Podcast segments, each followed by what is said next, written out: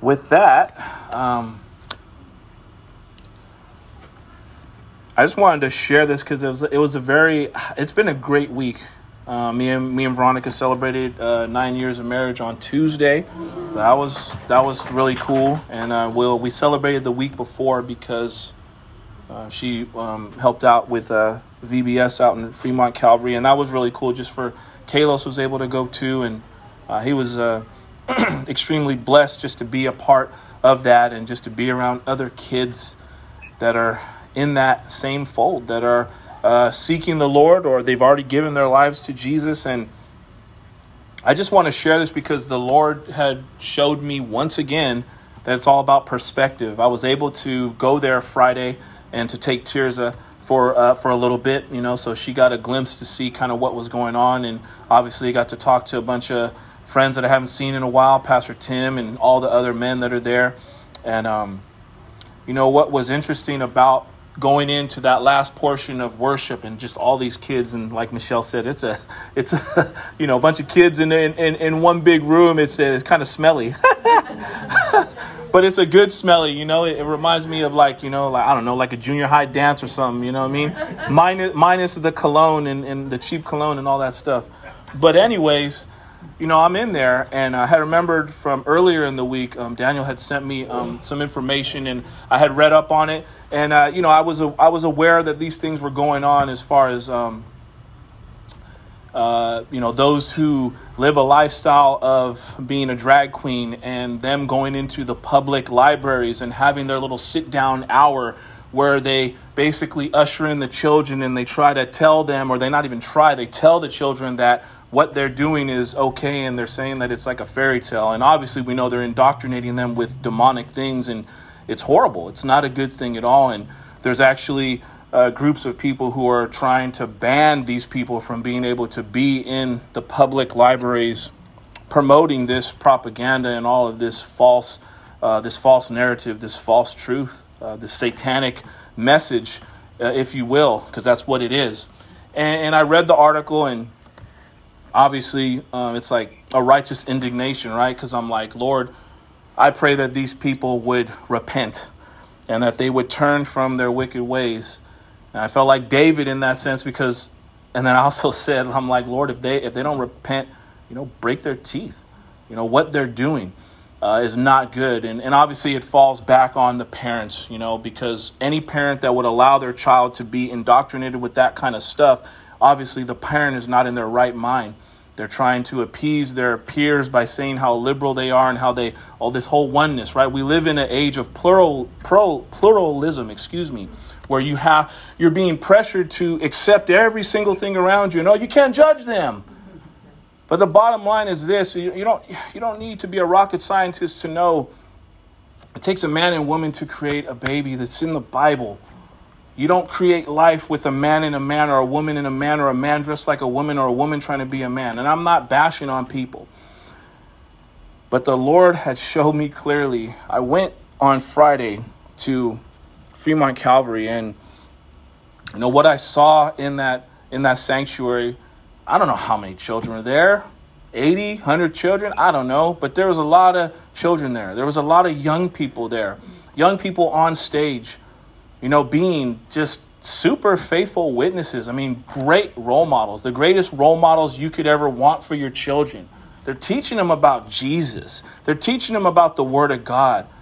And, you know, these worship songs, they're not necessarily traditional worship songs, but they're talking about God and they're praising Jesus. And these kids are screaming at the top of their lungs to the point where I was ready to, like, plug my ears. I'm like, man, you're going to blow my eardrum. These kids are so loud. And you're seeing them dancing and you're seeing them smiling. And, you know, the Lord revealed to me, once again, it's a matter of perspective. You know, I know Daniel meant no harm by sending me that information, and I'm grateful that you did send it, sir. And I read that information, but it was a matter of where am I going to keep my perspective, right? And the Lord refreshed my heart when I went there on Friday and I saw those children, you know. And, and the reality is this. If the Lord is our Savior, if Jesus has called us, if we see the heavy burden that's laid on us to raise up a younger generation, we have to do our part. Every single one of us. We have to do our due diligence to be the reflection of Jesus Christ to the world around us, because you guys are uh, smart people. You're sensible people. Satan is not stopping. Satan knows his hour is short. His time is coming. And so he is like a ravenous beast right now, trying to do all he can to take those away and trying to lead those astray. And so for us, I just want to encourage us to open our mouths, speak up. If God is for you, who can be against you? Amen. We need to we need to speak up. Amen. Right? It's so true. And that, that's a praise to the Lord, because we have to. If we don't pour into our children, the enemy is right there ready and willing to pour into them. And this is the reality, is that the enemy is always going to be nipping at their heels. But if they have the word of God implanted in them, they're going to be able to counteract the attacks of the enemy with the word of God. But if we're not pouring the word of God into them, what do they have to fight with? They have nothing to fight with, and they fall. And we should be tired of seeing these generations of children fall time and time again. So it's that serious. It's that deep. We know we're on the winning team. We know the end. So um, it's a praise to the Lord, because it's going to work out. We just need to do our part. Amen. All right. Uh, we're in Revelation chapter fifteen this morning, and uh, we'll be going through verses one down through eight. Uh, this this message, this message, excuse me, is entitled "The Seven Angels with Seven Plagues." Oh, man. The more we get into the book of Revelation, it's just getting deeper and deeper. Uh, it's just bringing to light all of these things that you're seeing going on around you. And uh, again, the, the the the question always remains, what side will we choose? That's just the bottom line. What side will we choose? But with that, uh, if you if you can stand for the reading of God's word, we'll we'll go ahead and read the scripture, and we'll pray and get into the message this morning. Revelation chapter fifteen, verses one down through eight. And it said, and this is the Apostle John speaking, "Then I saw another sign in heaven, great and amazing, seven angels with seven plagues, which are the last, for with them the wrath of God is finished. And I saw what appeared to be a sea of glass mingled with fire, and also those who had conquered the beast and its image and the number of its name, standing beside the sea of glass with harps of God in their hands." Verse three, "And they sing the song of Moses, the servant of God, and the song of the Lamb, saying, Great and amazing are your deeds, O Lord God, the Almighty. Just and true are your ways, O King of the nations. Who will not fear, O Lord, and glorify your name? For you alone are holy. All nations, nations will come and worship you, for your righteous acts have been revealed. After this I looked, and the sanctuary of the tent of witness in the heaven was opened, and out of the sanctuary came the seven angels with the seven plagues, clothed in pure bright linen, with gold sashes around their chests. And one of the four living creatures gave to the seven angels seven golden bowls full of the wrath of God, who lives forever and ever. And the sanctuary was filled with smoke from the glory of God and from his power, and no one could enter the sanctuary until the seven plagues of the seven angels were finished." Let's go ahead and pray. Lord God, we thank you once again just for your mighty hand, Lord. You are unrivaled. You are true. You are just. You are holy. You are righteous. You are far from common. You live outside of space and time. You are great. You are to be magnified and glorified in everything we do. Thank you for the breath that you put in our lungs. Thank you that you allow us to partake in fellowship with you. Thank you that you're merciful upon us, Lord, and you don't allow your wrath to fall upon us, but you are just pursuing us, telling us every day, turn back to you, to return to our first love. Father, may we take heed to the warnings that have been given to us, Lord. May, may we not be those that continue to walk down a wayward path, but may we walk in righteousness. Father, help us today in all things. Would you give us the ability to rightfully divide your word through the power of the Holy Spirit? May you show us the importance of your scripture to our lives, that your word needs to govern every aspect, every area, cover every single decision we make. May we not take it lightly, for we will all be held accountable for the fact that we have no excuse. We know the truth. Father, help us to walk in it. In Jesus Christ's precious name we pray. Amen. All right. Man, God is good. God is good. And, uh, you know, they, you know, it's always said you can't outgive God. And obviously you can't outgive God. You can't outgive God in anything. The more time, the more of yourself you give to God, the more he gives back of himself to you. And the more joy you're filled with, and the more peace you're filled with, and the more insight and wisdom. He says if you ask for wisdom, he's going to grant it. He's going to grant you wisdom. He's going to order your steps, so you're going to know which way to go, which path to take at every turn. Maybe you're not going to know and understand every single detail, but you're going to get that little inkling. I was telling Kalos last night, like that spidey sense. I'm trying to do, you know, explain it to him in a way where he can understand. I said, you know, I, obviously, you know, Spider-Man is, is is is you know not real. But they get that. Where do they get that from? Where do they get that whole premise of having a spidey sense to understand and know? Well, obviously, it comes from the Bible. It's the Holy Spirit. You ever, you, we've all had those circumstances where you get that sense, I shouldn't be doing this, or I should do this. You know, we're kind of unsure, but it's like it's nudging at you. Don't go there. Don't be with that person. Don't engage in that, or go speak to that person. Muster up the courage in me to open your mouth. And we need to be led by the Holy Spirit. Last week, we looked at an in-depth view of sowing and reaping. Man, that was a great time. Um, it was a great time just studying and just getting a better understanding of what sowing and reaping really is, uh, and how it ap- applies to every area of our lives, not only physically, but most importantly, spiritually. The great harvest of the earth that will take place at the end of the age. We learned that sowing and reaping is an irrefutable law of God, meaning you don't have to believe in it. You're still going to sow and you're still going to reap. Doesn't matter. You can say, I, de- I denounce God. I deny God. You're still going to sow something every single day, throughout the day. Every decision we make is a seed that we're sowing, and we are going to reap the harvest, whether that is something positive or negative from what we've sown. Every decision we make is affected by this sowing and reaping. Today, uh, as we get into chapter fifteen of the book of Revelation, we are going to be introduced with the seven angels with the seven plagues. This chapter is a brief introduction to these final seven plagues, the finality of God's wrath. We won't get into a detailed account today of these specific plagues. We'll learn about that next week, Lord willing, in chapter sixteen.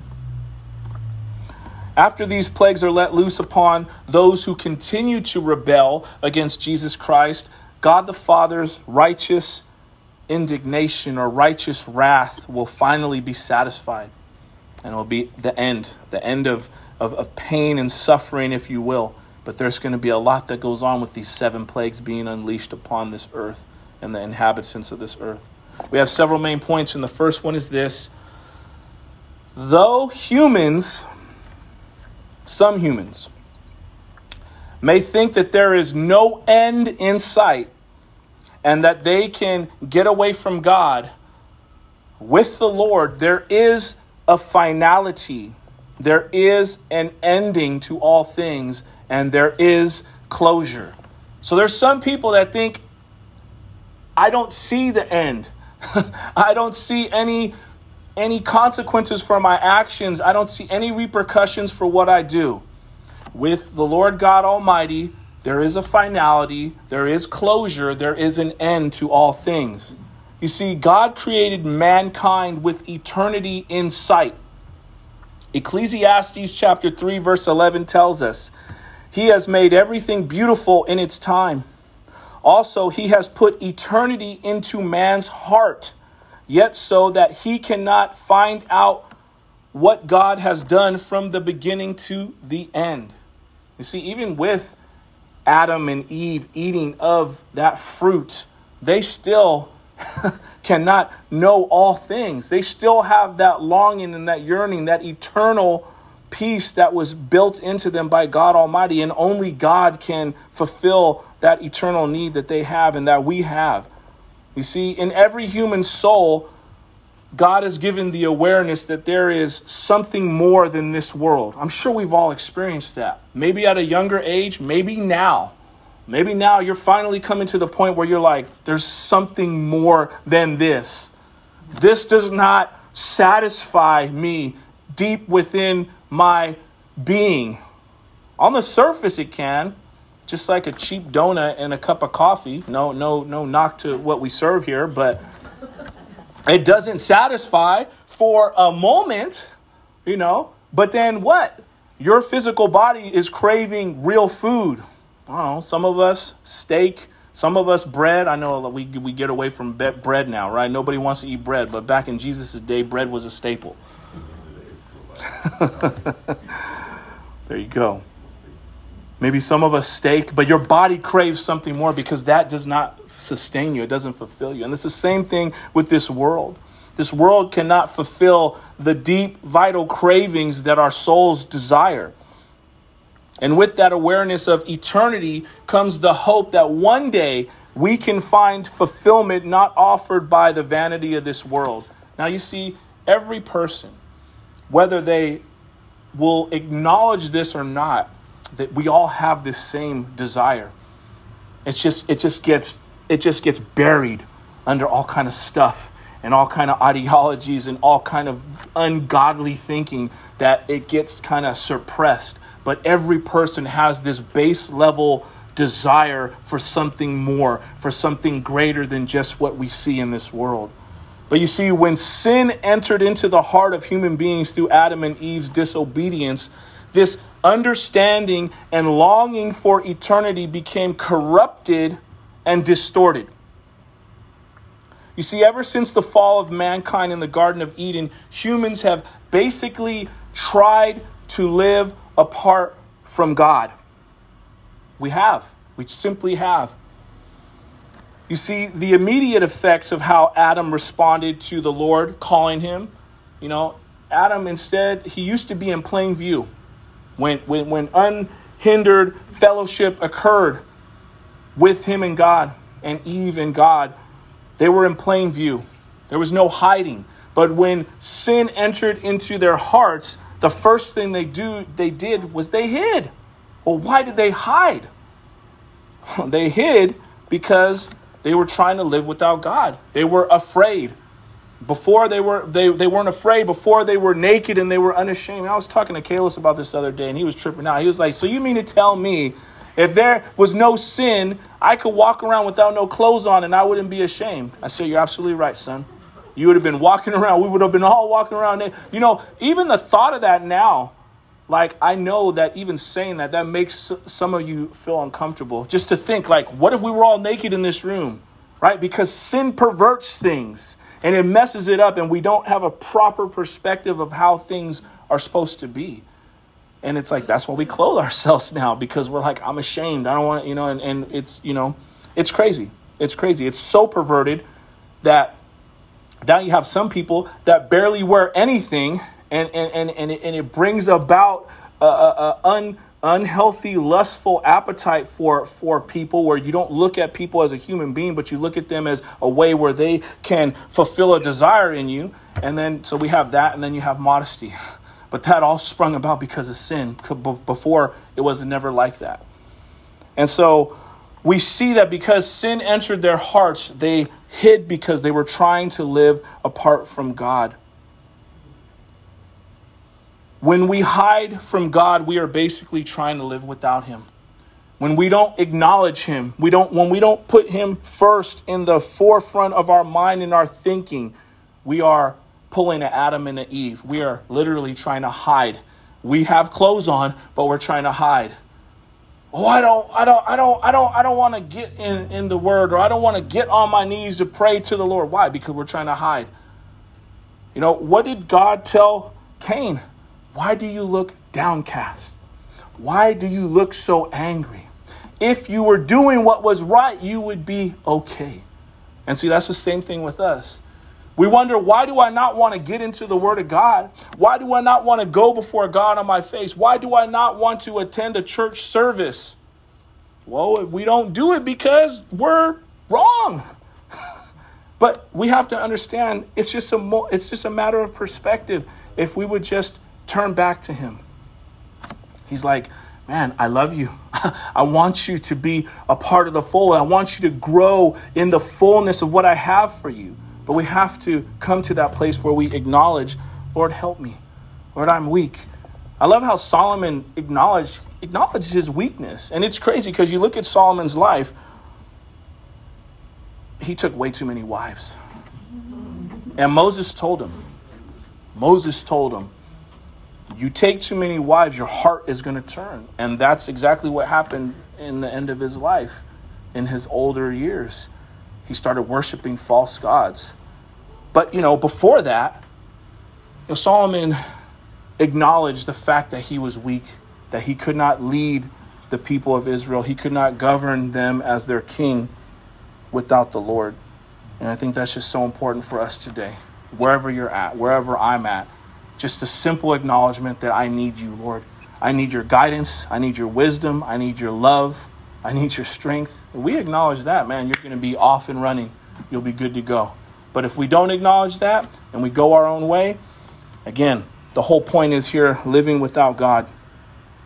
You see, this kind of unclean thinking has been plaguing the human heart since the beginning of time.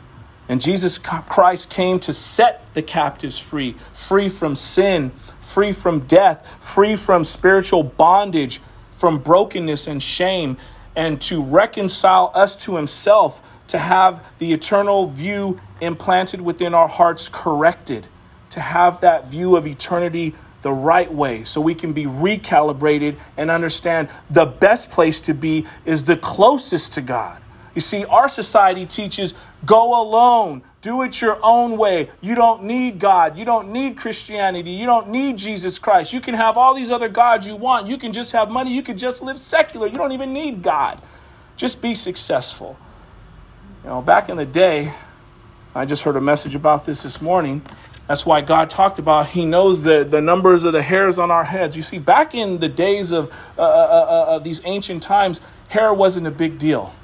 You never had a bad hair day. You never did. That was the least of their concerns. And, you know, nowadays we're all about hair, hairdos, hairstyles, you know, but back then it wasn't a big deal. And that's what God was trying to say to His people back then and to us today. If He knows every single n- hair numbered on your head, something so insignificant, but He knows, then how much more does He care about what you really need? And your real, uh, your real desires, where, where where you really need to be. You see, and that, that's the thing. We we have to have the proper perspective, the proper view of how God sees us. A lot of us, we don't have the right perspective of how God sees us. And, the, and again, we have to understand the difference between being corrected by God, being disciplined by God, and and and, and being condemned by Satan. You see, a lot of times we walk around in condemnation and we shouldn't, because you've been forgiven, right? There's nothing that I can do. There's nothing that you can do that can render you justified before God in your own merit. So don't try to clean yourself up. If you've done wrong, you simply admit it to Him, mean it, ask for forgiveness, ask for help to walk with Him, and go, right? But a lot of times we say we stay stuck. And it's like days, weeks, months go by. And it's like, what happened? You were on fire for the Lord. Oh, well, you know. Proverbs twenty-six fourteen, I believe that is where it is. The righteous may fall seven times, but get back up. But one calamity is enough to destroy the wicked. I'm paraphrasing. You're righteous, not because of yourself, but the imputed righteousness of Jesus Christ. So when you stumble, when I stumble, get back up and keep pursuing righteousness. See, it's the wicked where one calamity comes upon them and they're done, they're crushed, they're destroyed. They cannot keep moving forward because they don't have the power of God resting upon their lives. but you as a believer in Jesus Christ do. And so again, proper perspective. Perspective is so important. When we walk around with the wrong perspective, we have the we have the power of the living God resting inside of us, the power that raised Jesus Christ from the dead. And we're over here and we can't even talk to nobody. I mean, how asinine is that? But God is still so gracious. You know, but it's time for us to start being a little bold, get a little gritty, right? Get a little grimy, get a little, get your elbows dirty and, and get in the game. Get in the game. Because like I said, you know, I prayed that prayer, Lord, break their teeth, because, you know, I thought of my little children too. I know that they're not going to be be put in that situation, because me and Veronica ain't going to have it. My wife is a savage. She ain't having it. But I pray for all those other little children. And I'm like, I think about that. How can we let that happen? And that's what I'm talking about, about getting in the game. It's like, no, I have the power of the living God resting upon me. I need to be using that power and that strength and that love to be a witness to those around me, so that they may see the truth and they may be saved and they may not be deceived by the deception of the enemy. Amen.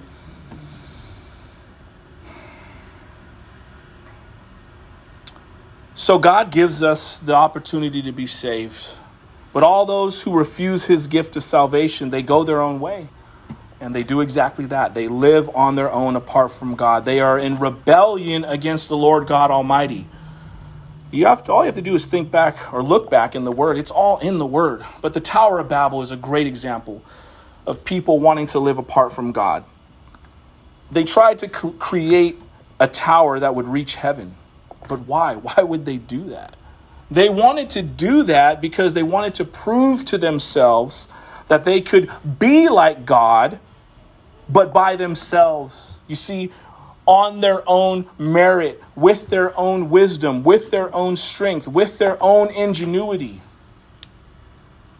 And this is what all people of every era have done who have never submitted to Jesus Christ as their Savior and their Lord. Well, in chapter fifteen of the book of Revelation, the way of living, that way of living and thinking will finally come to an end. You see, even though people who rebel against God think they will live forever without him and get away with it, it won't be so. God knows better. God knows best. There will be an end. There will be a conclusion to this rebelliousness within the human heart. And this is where the seven bold judgments of God come into play. The second main point is this. Those who conquer Satan through the power of Jesus Christ and faith in him alone will praise God with a song only worthy of him. We've talked about this many times before. But once the eyes of your heart are truly open to the greatness of who God is and how merciful he has been to you, you can't help but praise him. I'm talking about real, serious, unadulterated conversion. Like, I don't care if your grandma ain't saved. She ain't convincing you that your salvation's not real. She's not convincing you that Jesus Christ didn't come into your heart and radically change you. You're like, I don't care who you are. I'm saved. I'm living for Jesus Christ. I'm talking about that kind of real, raw daddy conversion. Just the realness of what it is. You can't help but praise him. You see, the art of singing is a beautiful means that God has created. Singing was truly meant as a way to praise God. I don't know if you you go back, um, anyone who's into music, like, you know, Old Town, all the old Motown, you know, uh, uh, bands and singers. But, you know, a lot of those people that ended up doing secular music came out of the church. They were all they were all raised in a Christian home or a Christian background. And somewhere along the lines, you know, just the world bled into what they were doing, and maybe the promise of, of success and money, fortune and fame led them into the path to do music for the world, which we know Satan is the one that is in charge, was in charge of, of, of uh, you know, music in, in, in heaven. And so that's why there's a heavy, heavy demonic influence in the music industry today, how it's been for many, many years. But we see that this true art of singing was meant and created to praise the Lord. But you see, Even when we read of angels in heaven singing to the Lord, it was never meant to entertain themselves, but, but to bring honor and glory to God for who he is. Just look at the first few phrases of the song in our text this morning. It says, "Great and amazing are your deeds, O Lord God, the Almighty. Just and true are your ways, O King of the nations." You see, in those statements, it's all about him. It's all about God. It's not about us. The lyrics are about God, not about the angels. I'll just put this out there. It's just an observation. You take it or leave it. But some have made this observation that newer songs written to praise and worship God are, are actually, they actually have a lot of emphasis on the writers themselves. Now, this is a subject that's up for debate. I'm not saying that's true or it's not true. The bottom line remains, praising God is all about praising him for who he is and what he has done. The book of Psalms is the praise book of the Bible, and it gives us hundreds of reasons why praising God is important, as well as examples of how to praise God. Looking at those reasons and examples, one thing becomes clear. As uh, Psalm chapter ninety-two, verse one tells us, "It is good to give thanks to the Lord, to sing praises to your name, O Most High." You see, praising God is a great thing. It's a good thing. It helps take you your eyes off of you and your perspective and your circumstances and put your eyes on the Lord. And it can change your countenance from drab and down and depressed to be uplifted and grateful when you start praising God. You see, when we're down in the pits, we're not supposed to have a pity party. That's the very important time you're supposed to praise and worship the Lord. You are. And it's not because there's something wrong with your mind. There's actually something right in your mind. You're not praising him for the fact that you're in a sucky circumstance. You're praising him that despite your not favorable circumstances, he's with you in them and he's going to bring you through them. You see, if we don't even understand why we're praising God, then we're not going to praise. That's why this whole thing of conversion having to be real has to happen, because then we have the real understanding of why we should praise the Lord. Amen.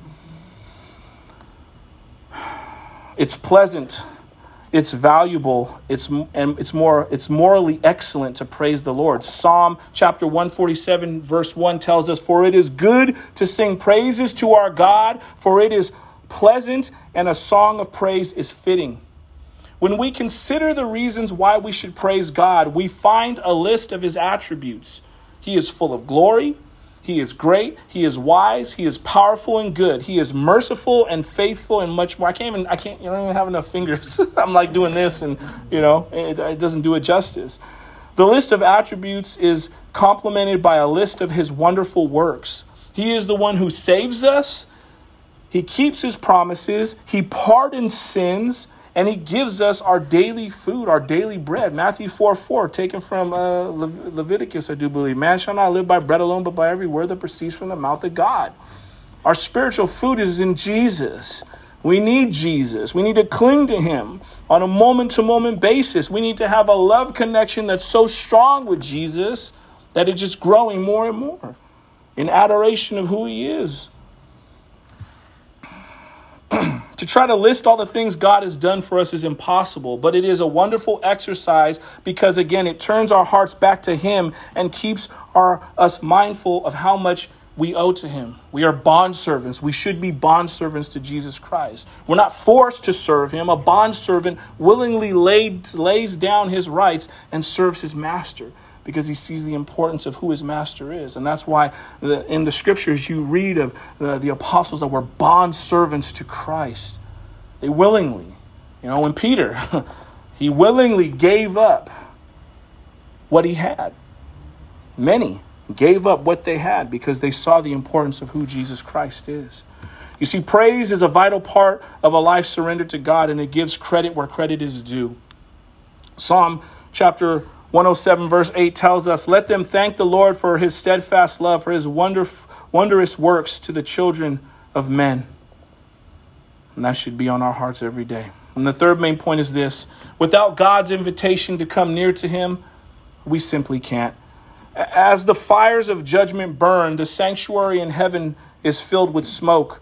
The smoke arises from God's glory and power. From this time until the end of the tribulation, where the seven plagues end, no one is allowed to enter the temple in heaven. An event similar to one described in this verse occurs after Moses had finished work building the tabernacle and furnishing it.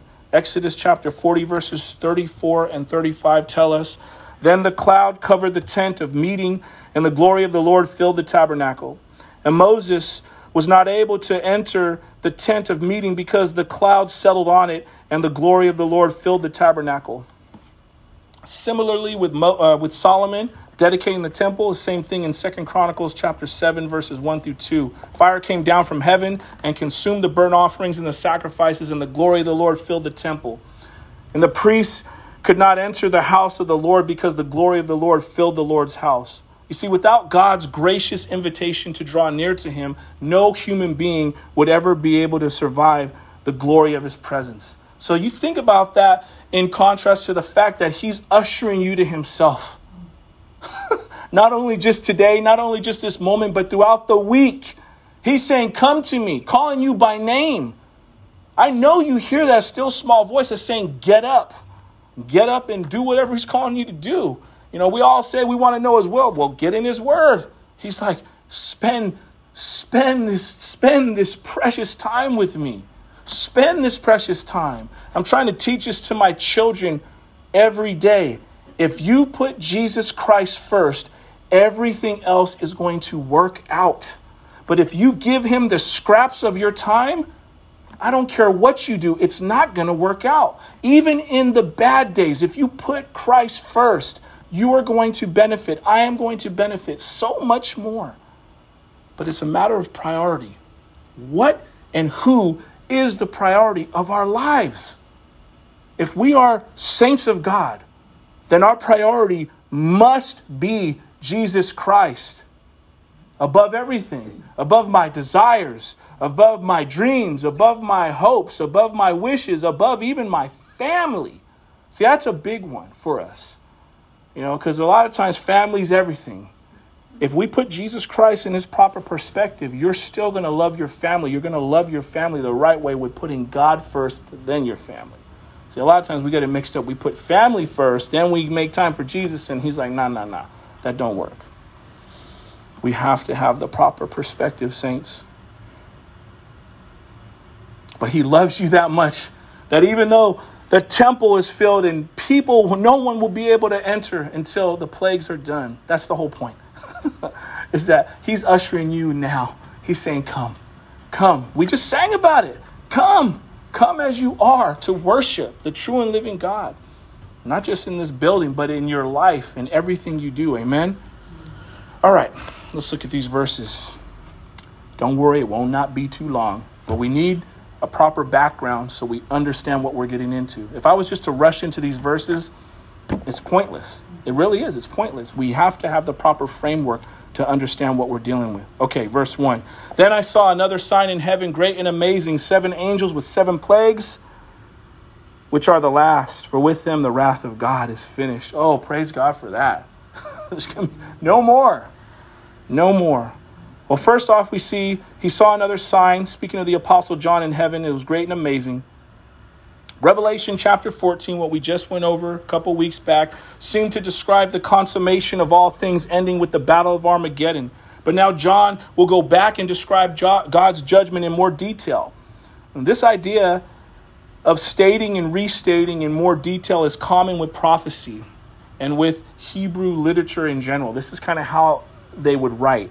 Um, you, all you have to do is just look at Genesis chapter one, one. It says, "In the beginning, God created the heavens and the earth." Then in Genesis chapter two, verse seven, it says, "Then the Lord formed the man of dust from the ground and breathed into his nostrils the breath of life, and man became a living creature." Also in Genesis chapter two, verses eight through twenty-five, I won't read it, but we all know that this is the account of God uh, planting a garden in Eden, and Adam's responsibilities, also about the river that flowed from Eden. It's split into four rivers, also the portion that speaks of the creation of Eve.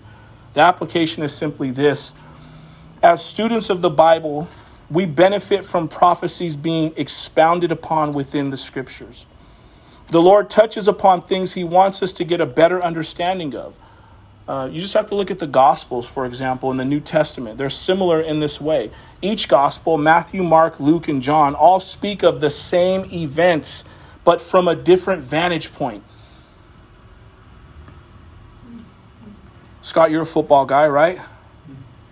It's like different cam- camera angles of a football game, especially nowadays. You get horizontal, right? Sideline to sideline. You know, end zone to end zone view. You get the vertical view, up and down. You get the end zone, straight from the end zone view. You get drone views now. You know, all I see is Sunday night football, and you know, you see the, you know, they go by the huddle, and you're like, wow, man, they're super close. I see, like, dude's got a hairy neck. I mean, they get in there. But remember, these are just different viewpoints of the same football game, and we have that vantage point with Scripture. They're they're they're different vantage points of the same accounts that went on. You see, remember, we already saw what seemed to be the end in Revelation chapter six, verses twelve down through seventeen. I'll read it real quick. When he opened the sixth seal, I looked, and behold, there was a great earthquake, and the sun became black as sackcloth. The full moon became like blood, and the stars of the sky fell to the earth as the fig trees shed sheds its winter fruit when shaken by a gale. The sky vanished like a scroll that is being rolled up, and every mountain and island was removed from its place. When the kings of the earth and the great ones and the generals and the rich and the powerful and everyone, slave and free, hid themselves in the caves, caves and among the rocks of the mountains, calling to the mountains and rocks, fall on us and hide us from the face of him who is seated on the throne and from the wrath of the Lamb, for the great day of their wrath has come, and who can stand?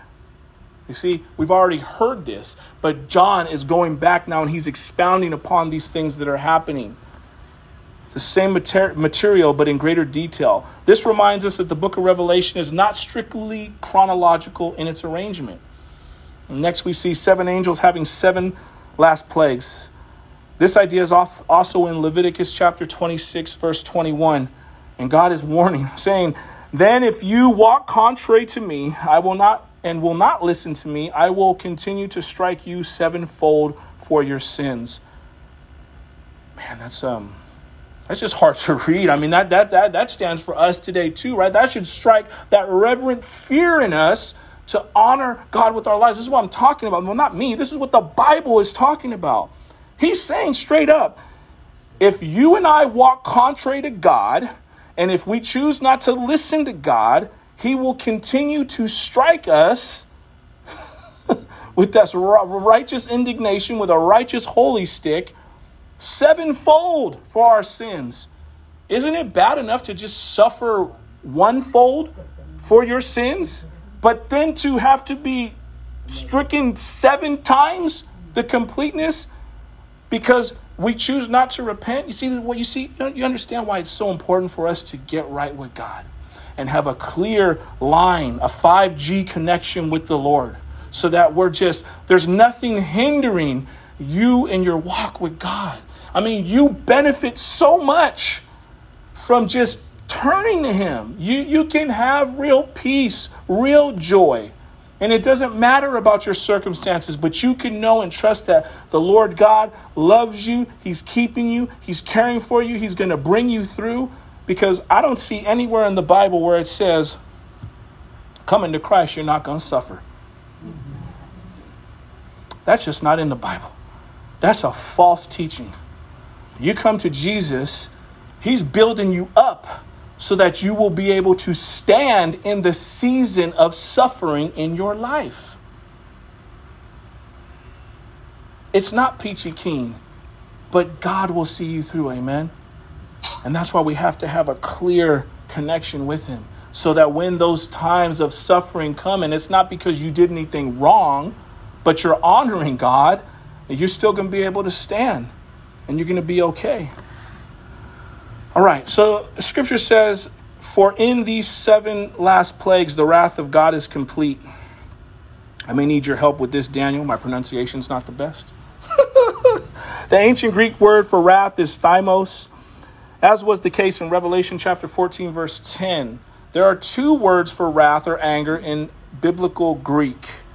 Thymos, a violation or passionate anger, or excuse me, a violent violent, excuse me, yes, violent or passionate anger, or orgy, is that pronounced correctly? O R G E? Anger, anger from a settled disposition. This is the place where God's anger flashes hot. Okay, this word orgy is the more common word for God's anger in the New Testament. Thymos is used only eleven times, and ten of the eleven are here in the book of Revelation. So we see how serious this is. This is the book that reveals the judgment of God against a Jesus-rejecting world. But praise God that he says that with these final plagues, his wrath is complete. The word complete, in, again, in the ancient Greek means to reach an end or an aim. The application is this. Here, the hot wrath of God will fulfill an eternal purpose. You see, this isn't God just blowing off steam. This is what an unrighteous people will deserve for choosing to still remain unrepented. And so he's saying, basically, I'm giving you over to what you want, and this is what you're going to have. You see, going to hell is not a party. It's not Animal House. It is suffering. It is sorrow. It is rejection, all in the presence of God. It's like it's like the man who tried to ask for it. Can I just get a little bit of water? It's like, no, you can't get no relief, man. Seeing Jesus, in the presence of Jesus and being in torment, you ain't going to get no relief. And that's eternal. It never ends. So you're always going to be thinking, I could have, should have, would have, but I didn't. The biggest decision we all have to make in life is, who is Jesus Christ to us? And if we answer wrong, we'll be in torment for eternity. And he doesn't want that. And that's why he's like, come to me now while there's time. We're still in the dispensation of grace. And praise God for the government in America making some wise decisions in the last week or so. I attribute that to Christians praying all across this country and actually standing up for truth. And, um, you know, as we talk about in prayer, we don't know if it's going to usher in another revival or just, you know, some grace before the end comes. But either way, praise God that, you know, there's still sensible people left in this country that are making wise choices. Amen. All right. Back to uh, Revelation fifteen, verse two, it says, and I saw what appeared to be a sea of glass mingled with fire, and also those who had conquered the beast and its image and the number of its name, standing beside the sea of glass with harps of God in their hands. So he said he saw something like sea, a sea of glass, but this is mingled with fire. This may be a reminder of the fires of judgment. The sea is designed to reflect the glory of God. In chapter four, its description, uh, like unto crystal, speaks of the holiness of God. Here, the sea mingled with fire speaks of divine judgment proceeding from God's holiness. You see, because many of the images in this chapter are connected with the book of Exodus, some simply see this as an indication of the color red, with an indirect reference to the Red Sea and the deliverance of the people of Israel from bondage. Also in this chapter, we see plagues, Moses, the tabernacle, and the cloud of God's glory. This chapter ultimately shows the final exodus, the freedom of God's people from a sinful and persecuting world. Next, we see the statement, those who have victory over the beast. These are those who were victorious over Satan through their faithfulness unto death. They are the tribulation martyrs described in Revelation chapter seven, verses nine down through seventeen. Um, they are not those who survive the tribulation. As much as we can discern or we can figure out from some sort of chrono- chronologic, uh, chronological order from Revelation, which is difficult, in our text, in our text here, we are still very much in the tribulation. The bold judgments still await. So even though the Antichrist kills them, they still have victory over the beast, and they are not losers. Remember, also throughout the early church, those constantly describe the day of martyrdom as a day of victory. And I mean, you can read so much of, you know, uh, church uh, saints uh, of God in the past who have just died horrendous deaths. I mean, being burned at the stake, being, you know, cut up and chopped up, and, you know, even go back to the apostles, the fact that, you know, Peter got crucified upside down. I mean, they did, man, they went through a whole lot, but they considered it a day of victory because, again, the Bible speaks of have a reverent fear for the one who can destroy your physical body and also send you to hell, not the one that only could take your, your physical body, right? Um, and that's the thing. That's the big thing. And I heard a message about this this morning. That's the big thing, is death. You know, we, we're like, and it's okay. It's okay to be afraid of it. But Jesus goes on to tell us, perfect love casts out all fear. Don't be afraid of what physical death can do, because in a blink of an eye, you're going to be taken from this life into his presence. And so you need not be fearful and left paralyzed by what, by what Satan can try to do to you. At best, all he could do is take your life, but he can never take your eternal soul. He can never take you from heaven to hell. Your eternal resting places with God Almighty forever and ever, in eternity that never ends, which so much greater, so much farther than this. And we know eternity's real. I mean, there's there's just too many accounts, not only just from the Bible, but people's personal experiences. I love watching true story movies of just like, man, this person went through this. This person went through that. Oh, that's so crazy, Lord. How'd you allow that? Why'd you allow that to happen? But he got glory from it. And so when we see these things over and over and over again, that should just build your faith, grow your faith, strengthen your faith to trust that God is real and he is who he says he is, and he's going to do what he promised to do. Now, he made a promise. He never breaks his promise. Amen. He always keeps his promises. Standing on the sea of glass. The ancient Greek word for this, for on, or, excuse me, is epi. And it can mean on, over, or beside. Many believe that in the architecture of heaven, the sea of glass is actually a physical representation of the Word of God, connecting the idea of the tabernacles, laver, and the washing of the water by the Word. Remember, um, husbands are instructed to love their wives. This is an example of how Jesus Christ loves his bride, the church. Ephesians chapter five, verse twenty-six, that he might sanctify her, having cleansed her by the washing of water with the Word. So I think it's safe to say that these saints are standing upon the Word of God. They're standing upon the Word of truth. And we see that they have harps of God.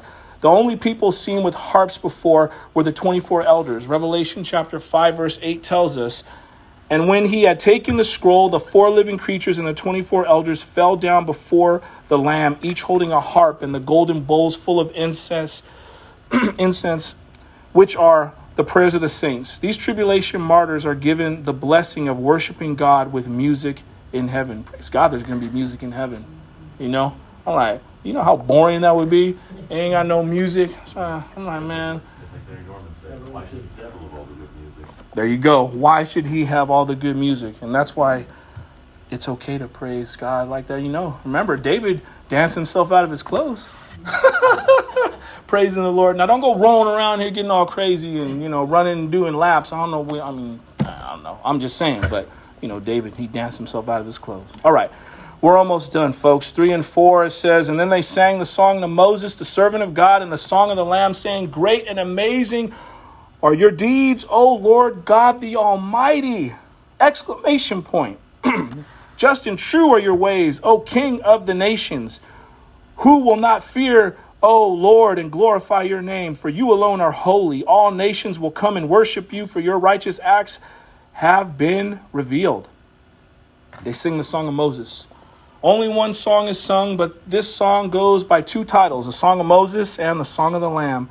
The two titles refer to a single song.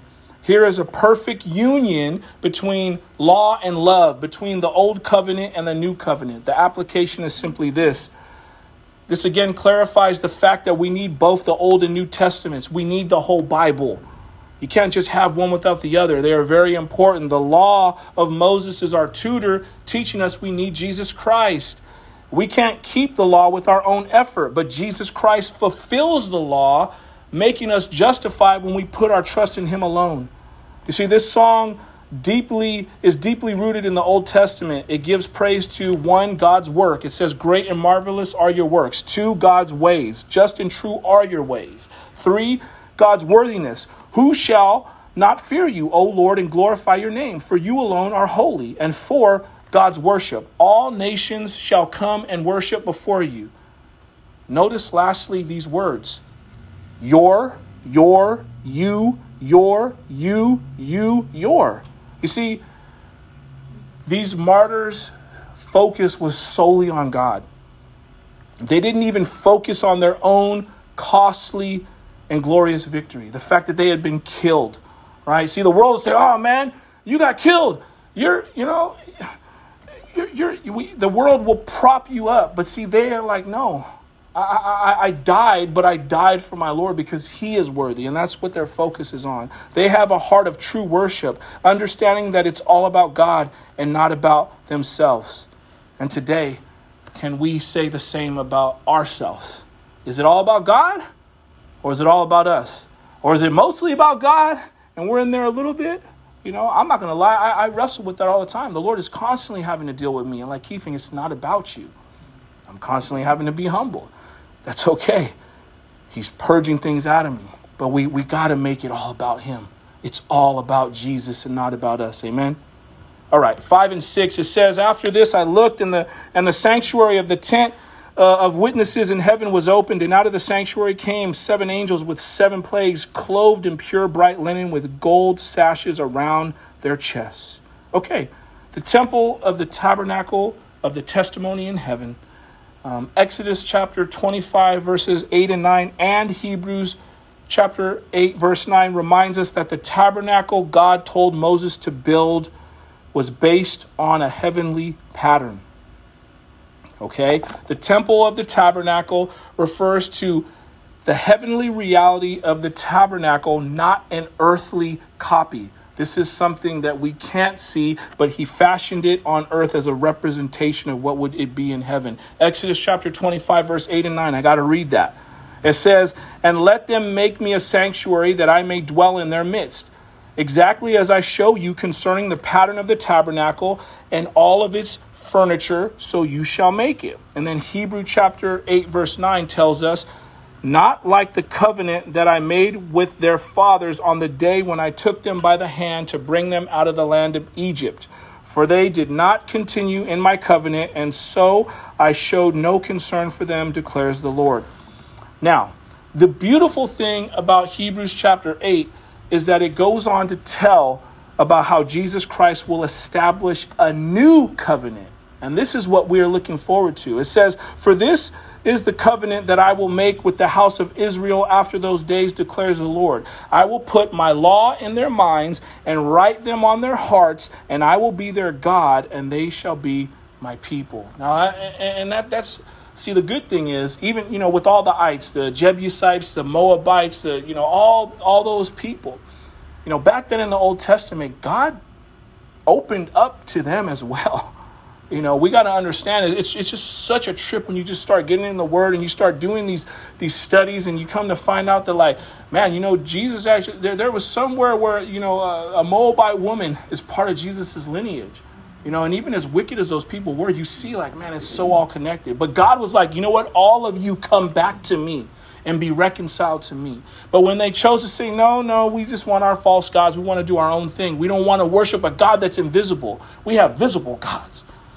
Well, he's like, okay, well, then you're going to go ahead and, and, and reap the consequences of doing that choice. But the same thing is for us today. We are grafted in. So when we look at this, I know that it's specific to the Jewish people, but if you are reconciled to Jesus Christ, you are grafted into the vine, and this is for you as well, right? This is for you as well. He he declares you his, and he will put his law in your mind, and he will write them on your hearts, and he will be your God, and you will be his people. Out of the temple come the seven angels having the seven plagues. Okay, these are angels. These are angels bringing God's judgment. It is significant that they came directly from the heavenly temple, from the presence of the throne of God. You see, because they don't, they do not act on their own authority, but God's authority. Pure bright linen, speaking of what they're wearing, their chests girded with uh, golden uh, bands or sashes. Uh, their clothing is a reminder that God's judgment is always completely pure and righteous. They are not like any modern day hero or, or vigilante who will sink down to the level of whoever they're fighting, right? And so this is the thing. People will say, well, if God's so good, how come he, how come he would do that? How come he would make this happen? It's because it's a righteous judgment.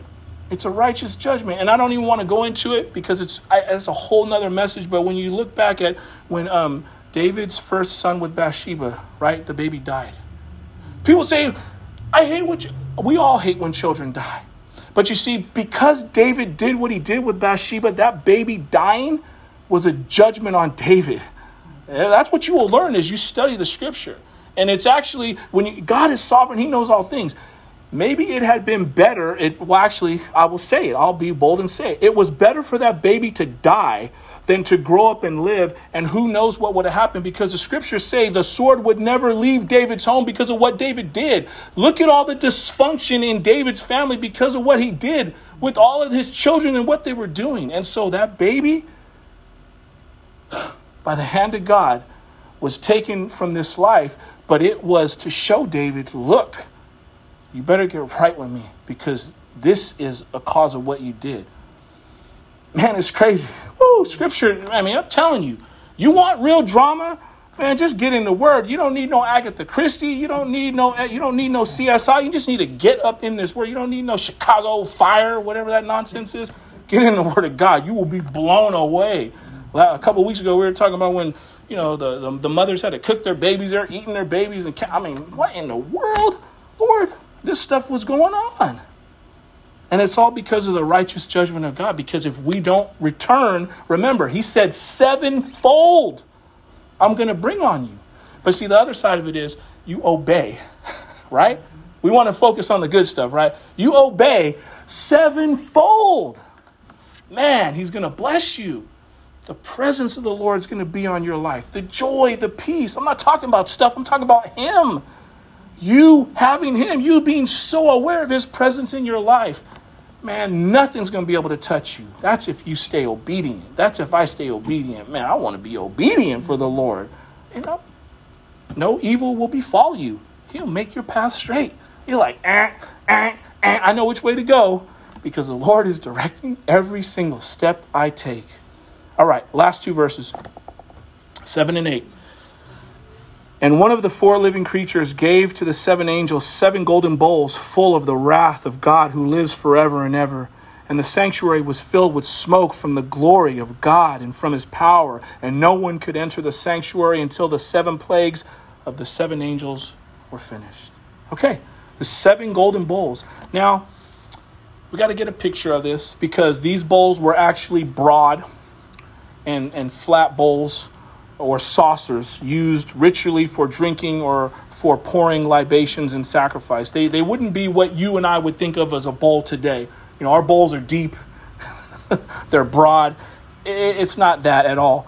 The contents of such a shallow bowl were quickly and easily and completely poured out. And that's for good reason, because his judgment was going to come quickly. That's the whole reason for the bowl being shallow. The temple was filled with smoke from the glory of God and from his power. When the cloud of glory fills the temple in heaven, no one can enter. It was the same when Moses could not enter the tabernacle when the smoke of the cloud of God's glory, sometimes called the Shekinah glory, filled the tent. Exodus chapter forty, verses thirty-four and thirty-six tell us, then the cloud covered the tent of the meeting, and the glory of the Lord filled the tabernacle, and Moses was not able to enter the tent of meeting because the cloud settled on it. And the glory of the Lord filled the tabernacle. Throughout all their journeys, whenever the cloud was taken up over the tabernacle, the people of Israel would set out. So filled with smoke from the glory of God, from his power. Both the bowls and the cloud come from the glory of God and from his power. And the application is this, and I'll end with this last statement as Isaiah and uh, Michelle come up when they're ready.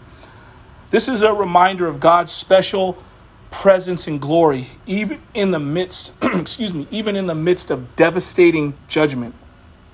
I think back to when Cain killed Abel.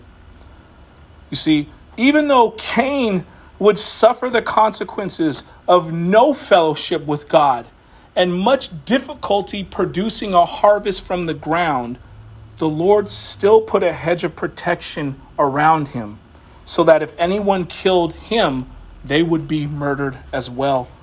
You see, in a sense, even in God's righteous judgment of Cain's action, we still see God's power and glory in his midst. Now, that's the merciful God we serve. The fact that Cain killed that innocent blood, and God said, I don't want you to die like that. I'm going to put a hedge of protection around you. Again, no one was able to enter the temple until these seven plagues of the seven seals was completed. This, to, this declares that this judgment is irreversible. Nothing could hinder it any longer because access to the temple in heaven would no longer be denied after this happens. And we are looking forward to this day when final judgment will be rendered and true peace, true love, true joy, true justice will be rightfully restored. Amen? Let's pray. Father God, Lord, thank you for... Thank you for your word, Lord. Thank you that everything that we need to understand and know is found in your word. All we have to do is dive in. Lord, we need to feast upon your word on a daily basis so that we may be strong in you. We don't want to be malnourished Christians anymore. We want to be those that are full of life, that are full of love, that are full of wisdom, all from you, that we may go before you and be a blessing to those around us. So, Father, please, would you make that happen? Do that work in our hearts that only you can do. Light a fire in us, Lord, and a fervent fervency to hunger for righteousness.